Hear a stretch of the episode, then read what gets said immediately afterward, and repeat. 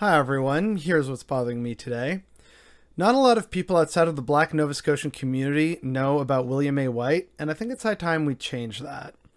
Now, William A. White was a Baptist minister, an army chaplain, and a leading member of the black Nova Scotian community during his lifetime. Um, he was the army chaplain for the number two construction battalion, which many Canadians are probably familiar with because it's in most of our textbooks as a footnote and this made him the only black officer in the Canadian Expeditionary Force during the First World War. His story goes beyond that, however, but it's definitely worth mentioning. Um, but I guess we should start a little bit with where he comes from. So, William A. White is the son of formerly enslaved parents from Virginia, and he was born during the period of Reconstruction in the wake of the American Civil War. Um, in the 1890s, he went to Baltimore, Maryland, where he joined the Union Baptist Church. And while there, he actually, um, oh, wait, no, sorry. Then he moved to Washington, D.C., and there is where he attended Wayland Seminary. And there he met Mary Blackadar, uh, who is a graduate of Acadia University in Nova Scotia. And she contacted Acadia University, sensing that, you know, William White would be a good fit. And, um, also with the you know Baptist ministry and the Baptist community among black people in Nova Scotia, it kind of ended up being a really good fit, and so he was accepted to the university in 1899. And so he came to Acadia University in Nova Scotia to study religion, and he managed to graduate with a Bachelor of Arts degree in theology in 1903, and that made him only the second black person to graduate from Acadia, like ever at this point in time. Now, on top of that, um, he did some missionary work traveling to various black communities throughout Nova Scotia, serving as a Baptist minister.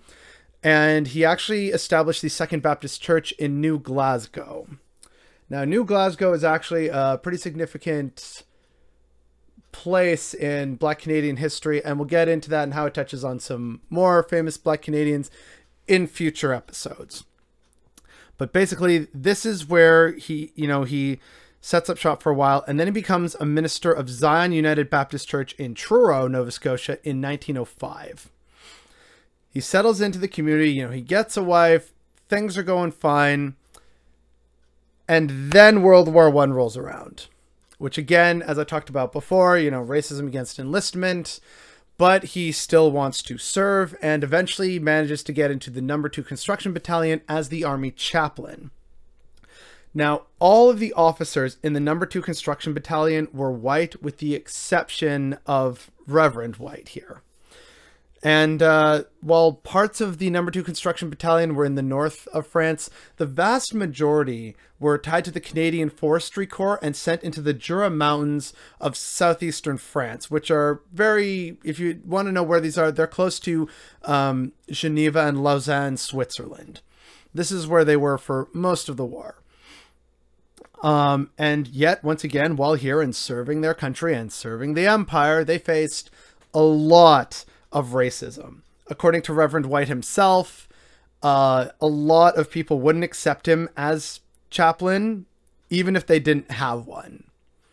You know, good, white, God fearing Christians would rather, you know, not be read their, you know, last rites or um, be put away for death or have a prayer before going out to battle from a black person. They'd rather have none at all than hear, you know, the the gospel and the good news from the good book from a black person.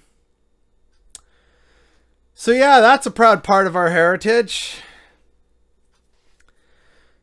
So after the war and after serving their time, the number two construction battalion is disbanded in 1920 and Reverend White goes back to his community and continues to be an advocate for, you know, black rights, equality, justice, and just trying to, you know, be a good leader in the community.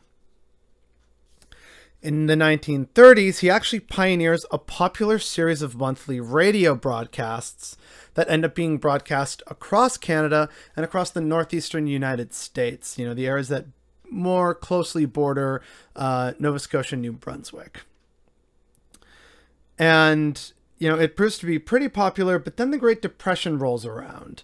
And so during that point in time, he actually sets up a program to raise $2,500 a year, which again, at this point in time, is a lot of money. But he manages to set up this program that raises those funds to create trade schools inside of black churches, whether they are Canadian black churches or American black churches. He died from pneumonia on the 9th of September, 1936. So, yeah, height of the Great Depression, but it still shows that he tried to challenge things and never stopped helping people.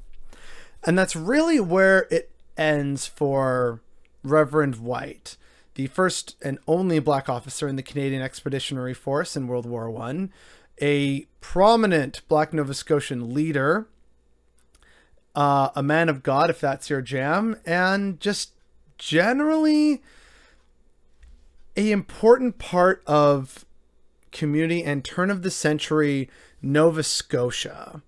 You know, at that point in time, you know, according to some, he achieved an almost mythic status.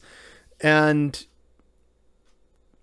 it's a part of Black Canadian history, and particularly Black Nova Scotian history, that, again, most of us outside of Nova Scotia and the Maritimes are probably entirely unaware of in some ways he's a man of first as the first officer, but if there's anything to take away from his legacy, is that he never stopped fighting, and even in the face of adversity and racism, continued to do what is right and good. And I think that is a, is a legacy worth celebrating and worth honoring. And the fact that more of us don't know about this man is definitely what's bothering me today.